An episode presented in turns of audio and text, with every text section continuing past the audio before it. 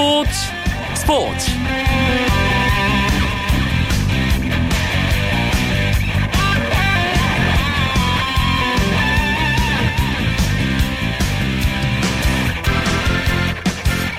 안녕하십니까. 목요일 밤 스포츠 스포츠. 아나운서 이광용입니다.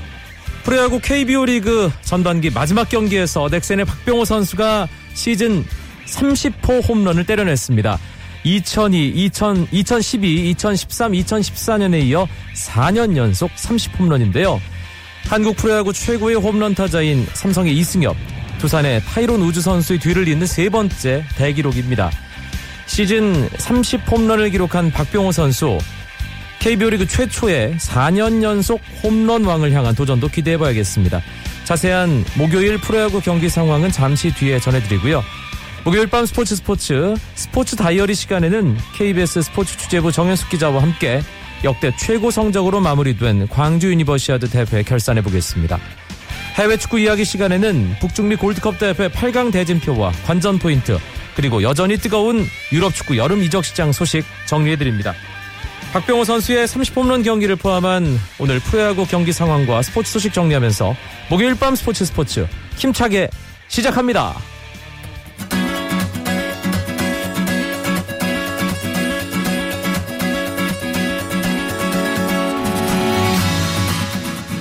넥센 박병호의 30호 홈런이 터진 포항구장 먼저 가겠습니다. 넥센과 삼성의 경기 7회 말 삼성의 공격이 진행 중인 상황입니다. 넥센이 10대 6으로 넉 점 앞서 있습니다. 양팀 선발 투수는 일찌감치 마운드에서 내려갔습니다. 삼성 선발 클로이드 3회 박병호 선수에게 솔로 홈런 내주는 등 3이닝 5실점 4자책점 부진한 투구였습니다. 박근홍, 심창민, 백정현에 이어 삼성은 이면준 선수가 이어 던지고 있습니다. 넥센의 김택형 선수 역시 2이닝 4실점으로 좀 부진했습니다. 선발 자원인 한현희가 오늘 넥센의 두 번째 투수로 나왔습니다. 넥센 총력전인데요. 3회 한현희, 7회 조상우가 이어 던지고 있는 넥센의 불펜입니다. 박병호 선수 이미 말씀드린 대로 시즌 30호 홈런 쳐냈고요. 삼성 나바로 선수가 또 홈런 어, 레이스 시동을 겁니다. 3회 솔로 홈런 시즌 25호 홈런 기록했습니다. 잠실 경기는 끝났습니다. KT와 두산의 올 시즌 10차전이었는데요. 두산이 선발 장원준의 8이닝 무실점 호투를 앞세워서 KT에게 3대 0의 팀 완봉승을 거뒀습니다. KT의 선발 투수 옥스프링도 7이닝 2실점으로 잘 던졌는데요. 팀 타선이 한 점도 뽑지 못하면서 시즌 8패째를 안았습니다. 오늘 장원준의 승리를 도운 두산의 타자는 포수 양의지였습니다. 2회 솔로 홈런, 4회 솔로 홈런, 연타석 홈런 기록하면서 시즌 15호 16호째 홈런 신고했습니다. 양의지 선수 오늘 장원준 투수 리드도 잘했고 타석에서도 좋은 활약 장원준과 양의지가 오늘 팀 승리를 이끌었습니다. 광주 경기는 LG와 기아의 시즌 9차전입니다. 두 팀이 현재까지 4승 4패로 맞서 있는데요. 오늘 기아가 LG를 상대로 점수를 정말 많이 뽑고 있습니다. 8회 말 기아의 공격이 진행 중인데요. 15대 1로 기아가 LG에게 앞서 있습니다. LG 선발 유재국 선수 4이닝 4실점, 루카스, 신재웅, 이승현, 김선규도 기아 타선에게 버티지 못하고 있습니다. 기아는 양현종 선수가 부상에서 복귀해서 선발로 나와 5와 3분의 2이닝 1실점으로 잘 던졌습니다. 승리를 눈앞에 두고 있는 상황이고요. 두 번째 투수 김광수에 이어 기아 8회에 한기주 선수가 정말 오랜만에 KBO 리그 1군 마운드에 섰습니다. 지난 2012년 8월 16일 잠실 LG와의 경기에서 등판한 이후 무려 1064일 만 거의 3년 만에 마운드에서 모습을 보인 기아의 한기주 선수입니다. 기아 팬들로서는 상당히 반갑겠습니다. LG는 정성훈 선수가 5회 솔로 홈런, 시즌 8호 홈런 기록했고요. 기아는 백용환 선수가 4, 2회 솔로 홈런, 4회 투런 홈런, 연타석 홈런 기록했고요. 이범호 선수가 6회 솔로 홈런, 시즌 15호, 브렛 필이 7회 석점짜리 자신의 시즌 13호 홈런 기록했습니다. 마산, SK와 NC가 어제에 이어 오늘도 아주 팽팽한 승부를 이어가고 있습니다. 어제 연장까지 가는 승부 끝에 SK가 NC에게 이겼는데요. 오늘 경기 역시 2대 2로 두 팀이 맞서 있습니다. 9회 초 SK의 공격이 막 끝났습니다. SK는 켈리가 6이닝 2실점 1자책점 잘 던졌고요. 문광은 채병용에 이어 윤길현이 마운드에 있습니다. NC 선발 스튜어트 7이닝 2실점 탈삼진 8개 5피안타 상당히 좋은 투구를 했고요. 임정호에 이어 이민호가 마운드를 어, 받아 놓은 상태입니다. 이 경기는 좀 더 지켜봐야 될 것 같습니다. 청주 경기 롯데와 한화의 시즌 12차전입니다. 롯데가 한화에게 7대 4로 앞서 있습니다. 한화의 8회 말 공격이 막 끝났습니다. 오늘 롯데가 홈런을 4개나 날렸습니다. 안중열 선수가 2회 솔로 홈런, 최준석이 6회 솔로, 8회 솔로 홈런, 연타석 홈런이었고요. 아두치 선수가 이 상을 연속으로 홈런을 기록했습니다. 7회 석점짜리 홈런, 시즌 17호. 롯데 레일리 선수가 1과 3분의 1이닝만 던지고 마운드가 불펜에게 넘어갔는데요. 일단 아, 팀 타선이 힘을 내면서 앞서 있습니다. 한화는 선발 안영명 선수가 5와 3분의 2이닝 2실점 잘 던졌지만 박정진, 송창식, 정대훈, 김기현 불펜 투수들이 점수를 조금씩 내주면서 지금 리드를 당하고 있는 상황입니다.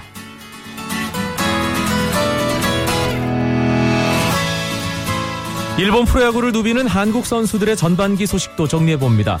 소프트뱅크의 이대호 선수 이번 시즌 전반기 특히 성적이 좋습니다. 타율 3할 3푼 1리 19개 홈런 60타점으로 타율은 퍼시픽 리그 3위 홈런과 타점도 4위에 자리하고 있습니다. 2015 시즌 초반 이렇게 야구가 안 풀린 적이 없었다라고 할 정도로 고전했던 이대호 선수 5월에 반등에 성공하면서 일본 진출 이후 최고의 성적으로 전반기를 마쳤습니다. 한신의 마무리 투수 오승원 선수는 24세이브를 올리며 센트럴리그 9원 선두로 전반기를 마감했습니다. 하지만 평균 자책점이 2.91까지 올라갔고 전반기 피홈런 5개나 기록하는 등 조금 불안한 모습인데요. 올스타전 이후 분위기를 바꾸고 다시 멋지게 구원왕에 도전하는 오승원 선수의 모습 기대해 보겠습니다.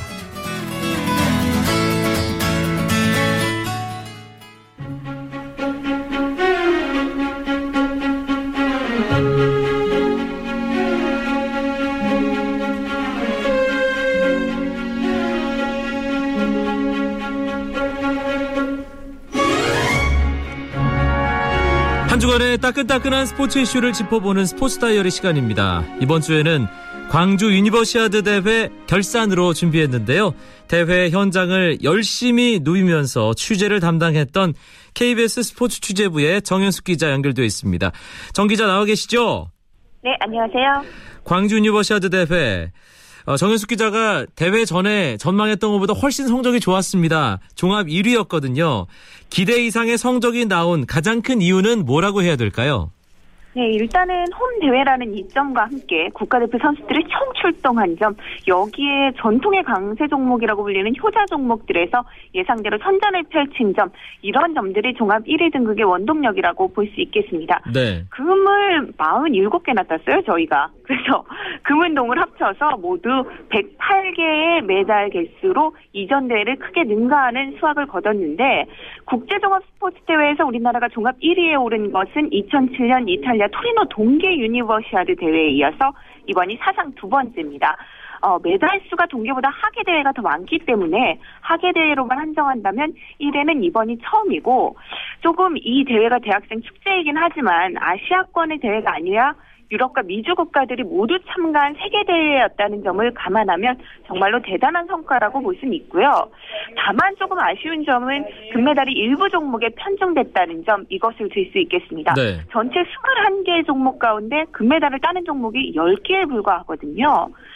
거기에 태권도, 양궁 뭐 이런 다섯 개 종목에서만 전체 77%에 가까운 36개의 금메달이 나왔습니다. 어. 그리고 유니버시아드 대회 특징을 제가 설명을 드릴 때 이 대회에는 선택 종목이 있다는 것을 지난번에 한번 말씀을 드렸었잖아요. 네. 태권도 같은 종목들은 우리나라가 선택을 할 수 있는데 이 선택 종목이 어, 선택 종목에서 30개의 금메달이 나오면서 선택 종목이 아니었다면 우리나라의 금메달 개수는 17개로 대폭 줄어드는 셈이거든요. 어허. 이런 부분도 크게 작용을 했다고 볼 수 있겠습니다. 음, 우리나라 어, 성적도 좋았고 대회 전체적으로도 뭐 운영이 잘 됐다는 그런 평가 나오고 있습니다. 어, 대회 막판에 가장 화제가 됐던 선수는 누가 뭐래도 리듬 체조의 손현재 선수인데 대회 이후에도 계속 화제를 모으고 있어요.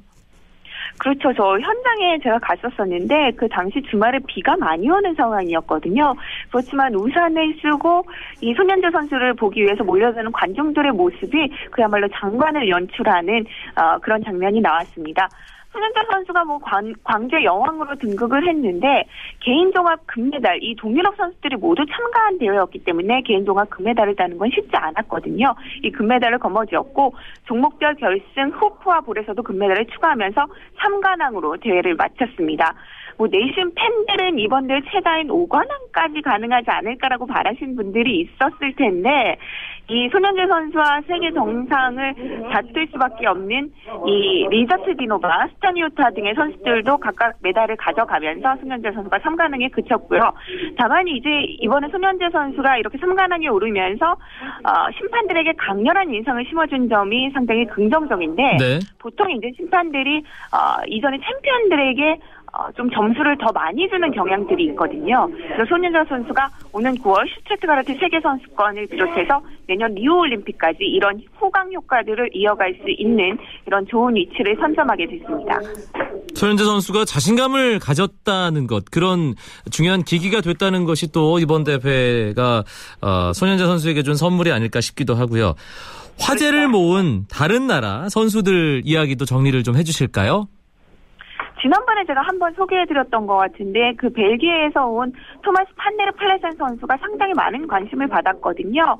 지난 2013년 카잔 유대회에서 금메달을 땄고 그렇지만 그 이후에 고환암이 발견돼서 상당히 어려운 상황 속에서 치료와 재활과 훈련을 이어갔었는데 항암 치료를 하면서도 운동을 포기하지 않았고 이번 대회에서 또 기어코 금메달을 따내는 그런 투혼을 불살랐습니다. 네. 이때도 비가 왔었어요. 태풍의 영향으로. 그래서 10종 경기 자체가 워낙에 체력적으로 힘든 종목인데 비가 오니까 더더욱 힘든 경기가 됐고 또 클레센 선수 같은 경우는 다른 선수들보다 항암 치료를 받게 되면 체력적으로 떨어질 수밖에 없는 상황이잖아요. 그렇죠. 그렇지만 그런 부분들을 모두 극복하고 대회 2관왕에 올랐다는 점은 정말로 놀라운 부분이라고 생각을 하고 이 선수가 인터뷰에서 이번 대회를 통해서 내가 진정한 프로가 됐다고 생각한다. 뭐 훈련을 할 때 힘들었지만 투병했던 것들을 생각하면서 그 어떤 역경도 극복할 수 있는 자신감을 얻었다라는 소감을 밝히기도 했습니다. 그리고 또 어, 네팔 에서 온 선수들도 화제를 모았는데 지난 4월에 대지진으로 침체된 국민들의 희망과 힘을 선물하고 싶어서 대회에 출전했다는 그 각오를 밝혔었거든요. 네. 이 선수들이 대회 출전하면서 자국민들에게 큰 동기부여가 됐기를 바라고 또 우리나라 조직위에서 이 선수들의 선수촌에 묻는 비용이라든지 또 펜싱협회에서는 이 선수들의 장비를 지원을 해주면서 이 선수들이 용기를 이어갈 수 있도록 상당히 많은 도움을 줬었습니다. 그리고 바베이도스에서 온 육상 선수 어, 펠렌 포르티라는 선수가 있었는데요. 이 선수가 가난으로 출전이 힘들었지만 운동화를 꿰매 신고 또 광주에서 출전을 해서 많은 사람들의 박수 갈채를 받았습니다. 뭐 어떻게 보면 유대의 의미처럼 경기 결과보다는 참가하는 데 의의가 있고 어떤 상황에서 또 도전하는 그런 모습들이 많은 사람들에게 감동을 주는 것 같습니다. 네, 여러 가지 훈훈한 미담들도 있었던 광주 유니버시아드 대회입니다. 이번 대회 메달리스트들이 우리나라 내년 리우올림픽에도 대부분 참가하게 되는데 어떤 선수들 특히 좀 주목해서 기대해 보면 좋을까요? 네, 당연히 이 삼관왕에 오른 손연재 선수, 뭐 한국 리듬 체조 최초의 올림픽 메달 수확에 도전하고 또 리커브 양궁 세계 랭킹 1인 이승윤 선수가 있잖아요. 네. 이번 대회 3관왕에 올라서 리우 올림픽에 대한 기대감을 또 높여줬습니다. 그리고 제가 개인적으로 가장 기대하는 선수는 이 유도의 안창림 선수인데요. 아하. 이 선수가 일본의 귀화 요청을 뿌리치고 태극마크를 단 재일동포 3세 선수입니다. 그렇죠. 어, 스쿠바 대학교 2학년 시절이던 2013년에 일본의 모든 학생들의 꿈인 전 일본 학생선수권 대회에서 우승을 하면서 일본 대표팀의 러브콜을 받았지만 이것을 뿌리치고 지난해 2월에 우리나라에 건너와서 불과 한 달여 만에 한국 국가대표로 발탁이 되는 그러한 재능을 보여줬거든요. 이 태극마크를 달고 일본 선수를 이기고 싶다 이런 소감을 계속해서 밝혀온 안찬, 안창림 선수가 내년에 리오에서도 금메달을 목에 걸 수 있을지 상당히 기대가 되는 부분입니다. 네. 정현숙 기자가 대회 기간 내내 여러 현장 다니면서 이게 대회 전반 지켜봤는데 가장 인상적이었던 장면은 어떤 거였나요? 네, 정말로 여러 분야의 선수들이 자신의 꿈과 희망을 위해서 도전을 하는 모습이 진행이 됐는데 그 중에서 사격의 박대훈 선수가 있어요. 이 선수가 어, 가정 환경도 그렇고 지금 체력적인 한계로도 못 그렇고 상당히 어려운 상황이었는데 10m 공기 원총 단체전과 남자 50m 권총 개인전 단체전 우승을 참, 차지하면서 3관왕에 올랐습니다. 네. 이 선수가 사실 성을 들어올리는 오른쪽 어깨에 고질적인 염증을 앓고 있었다고 하거든요. 아. 그래서 경기 중에도 계속해서 그 부분을 만지면서 경기를 하는 모습이 상당히 애처로웠 었는데 그런 부분들도 극복을 했고 또 어, 집안이 김해에서 이제 계란 등을 팔면서 노점상을 하고 있다고 해요 부모님들이 그래서 비용이 많이 드는 사격을 하겠다는 아들을 선뜻 밀어주지 못하면서 상당히 이 박대훈 선수에게 미안한 감정을 가지고 있었다고 하는데 이 박대훈 선수가 그런 모든 어려운 부분들을 강한 열정으로 이겨내면서 어, 많은 사람들에게 할 수 있다 그런 의지를 보여줬습니다.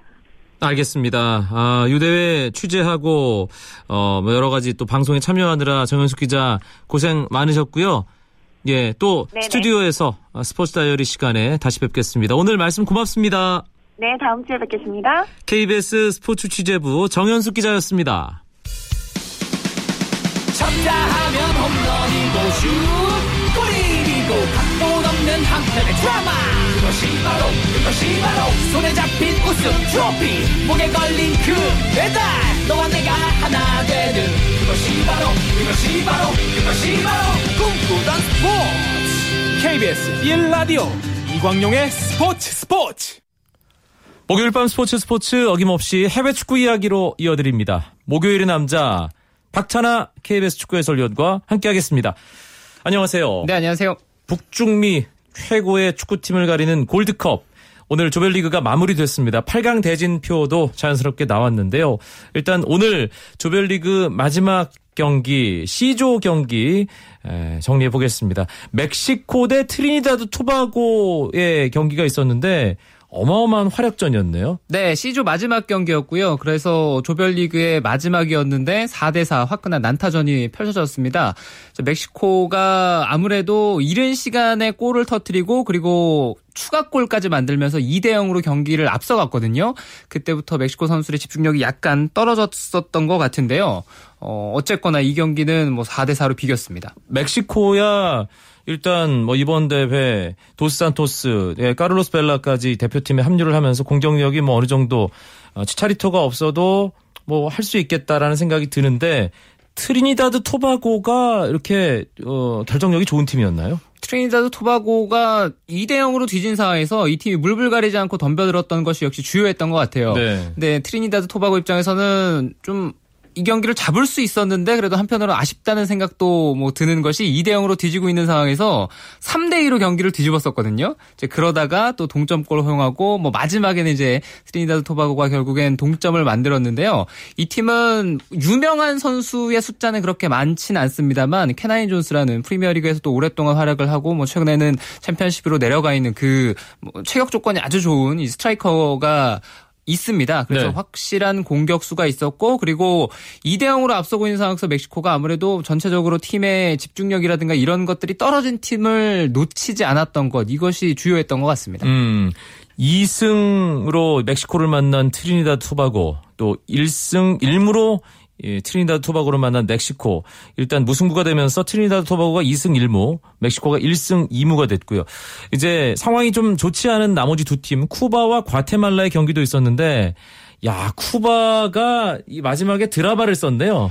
이 C조가 두 팀, 그러니까 멕시코와 트리니다드 토바고를 제외하면 나머지 두 팀은 약간 전력이 약한 팀으로 구성이 되어 있었습니다. 그래서 그 멕시코와 트리니다드 토바고의 경기도 승패와는 관계없이 조 1, 2위가 사실상 결정된 상황. 이제 파트너가 누가 되느냐 그것이 중요했던 경기였다면 이 쿠바와 과테말라의 경기는 마지막 한 판에 따라서 와일드 카드의 주인공이 바뀌는 경기였거든요.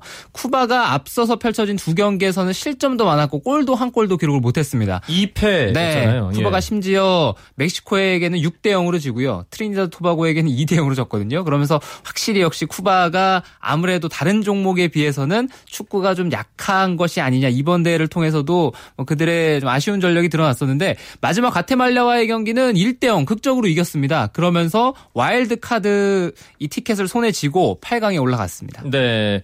그러니까 쿠바가 승점 3점으로 와일드카드 티켓을 손에 쥐었다는 건 A조와 B조의 3위 가운데 한 팀을 끌어내렸다는 얘기예요. 네. 이, 아니요. 이번 대회는 A, B, C조가 있고 이제 한 개국씩 아, 아, 맞습니다. 예. 그, 그 와일드카드 세 개국이 경쟁을 하는데 거기서 두 장이거든요. 예. 네. 참 착각을 해서 죄송하고요. 그러니까 A, B, C조가 있는데 이 대회가 좀 재밌죠. 어, 이 8강을 가려야 되기 때문에 아주 많은 팀이 토너먼트에 나가는데 조 3위를 하는 팀이 3개국인데 거기서 또 두 장의 티켓을 가져갈 수가 있으니까 뭐 확률적으로는 토너먼트 나갈 수 있는 확률이 굉장히 높고요. 쿠바가 그 마지막 경기 승리 승점 석점을 거두면서 한 팀을 끌어낼 수 있게 됐습니다. 네. 파나마가 이제 A조 3위인데 승점 3점, 3무승부로 네. 이 와일드카드 얻었고요. 아, B조의 엘살바도르는 2무 1패. 그러니까 뭐 여러분들 아시겠지만 승점 2점입니다. 그렇습니다. 그래서 엘살바도르를 예, 끌어내리면서 쿠바가 이제 와일드카드 티켓을 얻었고요.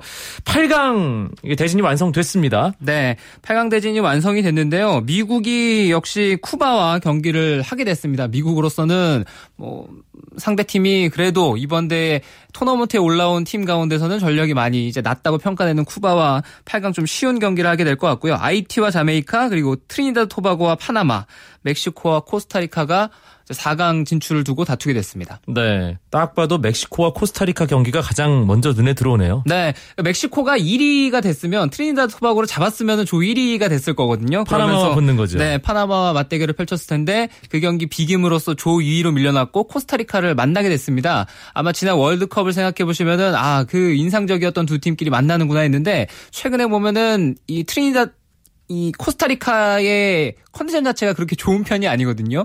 이번 대회에서도 지난 월드컵에서의 활약은 좀처럼 찾아볼 수 없는 그런 조별리그를 치렀기 때문에 지금 대회에 임하는 전력만 놓고 봤을 때는 멕시코보다는 어, 좀 코스타리카가 약하다는 평을 받고 있습니다. 그래서 어, 좀 약간 기대치에 미치지 못하는 경기가 될 수도 있지만 그래도 이름값만 놓고 봤을 때는 네 경기 가운데 가장 집중도가 높은 경기라고 할 수 있겠죠. 네. 뭐 이렇게 8강 대진표가 정해지긴 했지만 결국 미국이랑 멕시코 중에 한 팀이 우승할 것 같다는 생각은 뭐 다들 하고 계실 겁니다. 축구 팬 좀 축구를 아는 분들이라면. 네. 박찬하 의원은 어떻게 보세요? 이 지난 시간에 골드컵 얘기를 시작하 시작했잖아요. 네. 그때 드렸던 말씀이 이 골드컵은 미국 아니면 멕시코가 우승을 한다.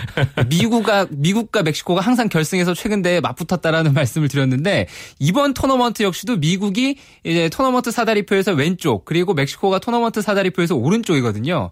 결승에서 만날 확률이 네, 뭐 대단히 높다고 볼 수 있죠. 알겠습니다. 예, 트리니다드 토바고가 오늘 멕시코와 4대 4로 비기면서 C조 1위를 하긴 했지만 결국은 골드컵은 미국과 멕시코가 아, 뭔가 최고의 자리에서 이 정상을 다투는 그런 대회라는 게 이번에도 증명되지 않을까 저희는 그렇게 예측을 해보고요.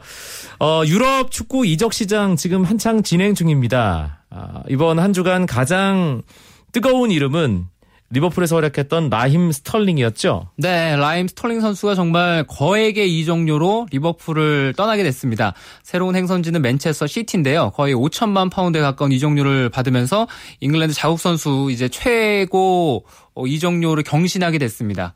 근데 옵션이 한 500만 파운드가 합쳐져 있는데 그 옵션을 빼더라도 순수 보장 금액을 놓고 봤을 때는 뭐 상당한 돈이라고 할 수가 있겠 있거든요. 근데 스털링 선수의 가치가 그만큼 높다고 봐야 되고요. 스털링 선수의 가치가 왜 이렇게 높아졌느냐는 여러 가지가 다 포함이 돼 있어요. 네. 일단 스털링 선수가 지금까지 보여준 것이 있습니다. 2012-13 시즌에 본격적으로 리버풀에서 주전 자리에 올라서 경기를 뛰기 시작했고요. 2013-14 시즌부터 골을 터트리면서 맹활약을 하기 시작했거든요. 근데 이 선수가 1994년생이에요. 그러니까 나이도 어리고 거기다가 지금 리버풀이라는 팀에서 경기를 잘 해왔고 거기다가 잉글랜드 선수입니다. 네, 잉글랜드 선수의 가치는 지금 단순히 그러니까 같은 선수가 있을 때 잉글랜드의 에, 국적을 가진 선수는 값어치가 더 높거든요. 이 홈그로운이라는 제도가 이 프리미어리그에 있기 때문에 에, 그 제도로 인해서 선수의 값어치가 더 상승할 수밖에 없는데 뭐 여러 가지 나이도 어리고 실력도 높으니까 뭐 비싼 이적료를 받는 건 당연한 것 같습니다. 네, 박찬하 위원이 5천만 파운드라고 얘기를 해서 제가 한번 찾아봤습니다. 아, 5천만 파운드 우리 돈으로 895억 원밖에 안 합니다. 네, 890억 정도 하면은 사실 저는 그렇습니다. 저는 890억 뭐 하면 개인적으로는 정말 8억보다 좀 적은 돈 같아요. 예, 왜냐하면 비현실적이라서요. 예, 그렇죠. 뭐 예. 죽을 때까지 보지도 못하겠죠. 평생 동안 K리그 어, 팀 전체를 운영할 수 있을 것 같은 그런 느낌도 좀 들고요. 어, 아니에요. 그렇진 않습니다. 왜냐하면 K리그가 한 구단이 1년에 돈을 생각보다 많이 쓰거든요. 아, 야, 제가 네. 순간적으로 착각을 네. 했네요. 예, 알겠습니다. K리그 구단 한 4개 정도 1년 운영할 수 있는 그렇습니다. 예, 그 정도 금액이 나오고 있습니다. 라힘 스털링이 리버풀을 떠나서 맨체스터 시티로 갔습니다. 어, 그리고 맨체스터 유나이티드가 이번 이적 시장에서 가장 많은 뉴스를 만들어내면서 큰 손으로 역할을 하고 있는데 중앙 미드필더 쪽에 정말 어, 굵직굵직한 이름들 보강을 했어요. 네, 맨체스터 유나이티드가 이번 여름 이적 시장에서는 가장 큰 손인 것 같아요. 선수 영입도 많고 또 이제 내보내는 선수도 뭐 스타급 선수를 많이 내보내고 있는데요. 지난 시즌에 중앙 미드필더 때문에 고민이 좀 많았죠. 마이클 캐릭이 이제 나이가 많이 들어가고요. 그리고 블린트를 좀 각, 음, 중앙에 세워보기도 했습니다만 어, 만족스러운 경기 결과가 나오지 않다 보니까 중앙 미드필더 보강에 계속 반할 감독이 고심을 했는데 결국엔 바이에른 뮌헨의 중앙 미드필더 바스티안 슈바인슈타이거 선수로 영입을 했습니다. 어, 이 선수가 1984년생 나이가 좀 있는 선수인데 이제 바이에른 뮌헨을 떠나서 익숙한 팀을 떠나서 또 새로운 어, 땅 새로운 팀에서 남은 시간을 보내게 됐습니다. 네. 슈바인슈타이거 그리고 마이클 캐릭, 슈나이덜린 이렇게 세 네. 명으로 꾸려지는 맨체스터 유나이티드의 중앙 미드필더 팀 색깔도 많이 좀 바뀔 수 있을 것 같은데. 네, 좋은 선수들을 많이 영입을 했고요. 이제는 또 수비수 누구 데려오느냐 오타멘디 얘기도 좀 있고 라모스 선수는 지금 분위기를 봤을 때는 레알에 남는 분위기거든요. 그래서 네. 중앙 수비수를 뭐 한 명 정도 더 영입을 할 것 같고요.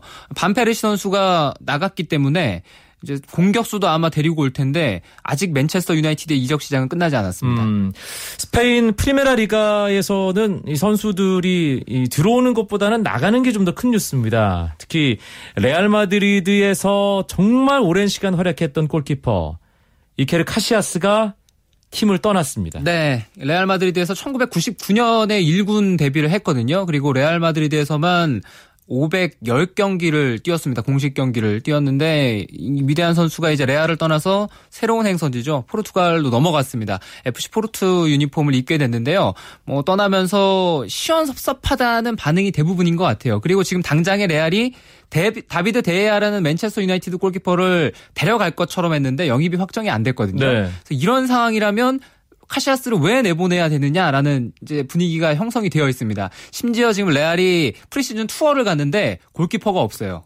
어, 아 나바스는 네, 나바스 지금 골키퍼가 부상이고 예. 이제 B팀에서 골키퍼를 끌어올려서 지금 프리시즌을 뛰어야 되는 상황이기 때문에 지금 레알 팬들은 처음에는 시원섭섭했는데 데헤아 선수의 영입이 지지부진하다 보니까 지금 불만이 많이 올라오고 있습니다. 알겠습니다. 유럽 축구 이적 시장 관련 소식은 일단 뭐 8월까지도 계속 이어지는 거니까요. 박찬하 위원과 함께하는 목요일 해외 축구 이야기 시간에 아, 업데이트된 그런 뉴스들 계속 살펴드리도록 하겠습니다. 박찬하 위원 오늘도 재미있는 해외 축구 이야기 고맙습니다. 감사합니다.